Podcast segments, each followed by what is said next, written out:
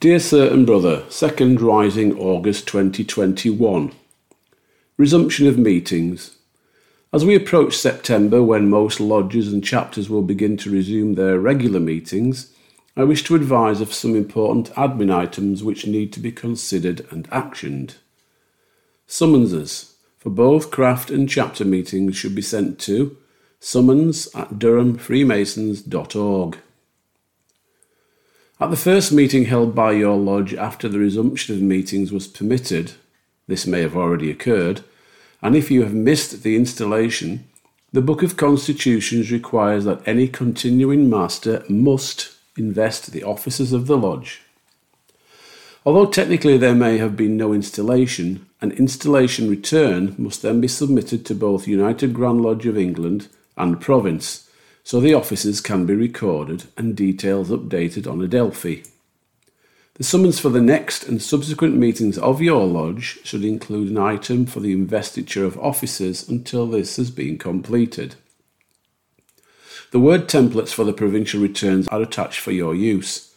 The UGLE and Supreme Grand Chapter Return pro should already be with Lodge Secretaries and Chapter Scribes E, these having been sent previously and copies sent in previous years direct to them by UGLE and SGC.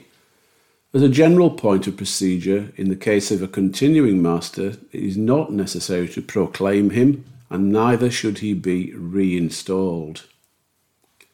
Lodgers who are due to hold an installation as usual in September and October of 2021 have already received a separate email from me relating to the various options they have and steps to be taken due to missed elections, temporary suspension, installation dates, abandoned meetings, etc.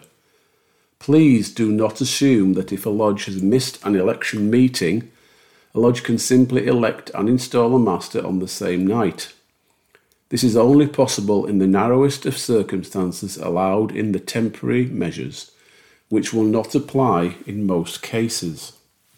If in doubt about the procedures and those applicable to your lodge, please contact me as soon as possible and well in advance of the usual installation date to avoid errors being made. Arrangement for Royal Arch installations differ slightly, however, returns must also be completed. Scribes E can request additional guidance on installations should it be needed. Installations and provincial visits. As we are now preparing for the resumption of provincial representation and visits, I need to advise that for the health and safety of all, the attendance of a provincial team, official representative, and any provincial DC is subject to the lodge or chapter being able to confirm it is following the health and safety measures taken by the hall, including adherence to any current up to date COVID 19 risk assessments. It is essential that Masonic Hall's brethren and companions comply with all legal requirements in force from time to time. The legal responsibility for health and safety and overall risk is that of the hall management or owners of the Masonic Hall meeting place. Lodge Membership Officer, LMO. UGLE have ruled that lodges can now appoint an LMO as an additional craft office, and the jewel for this office can be seen and obtained using the link below. The LMO should be listed after the charity steward on the lodge summons. And there's a link to Freemasons Hall membership officers jewel on the letter.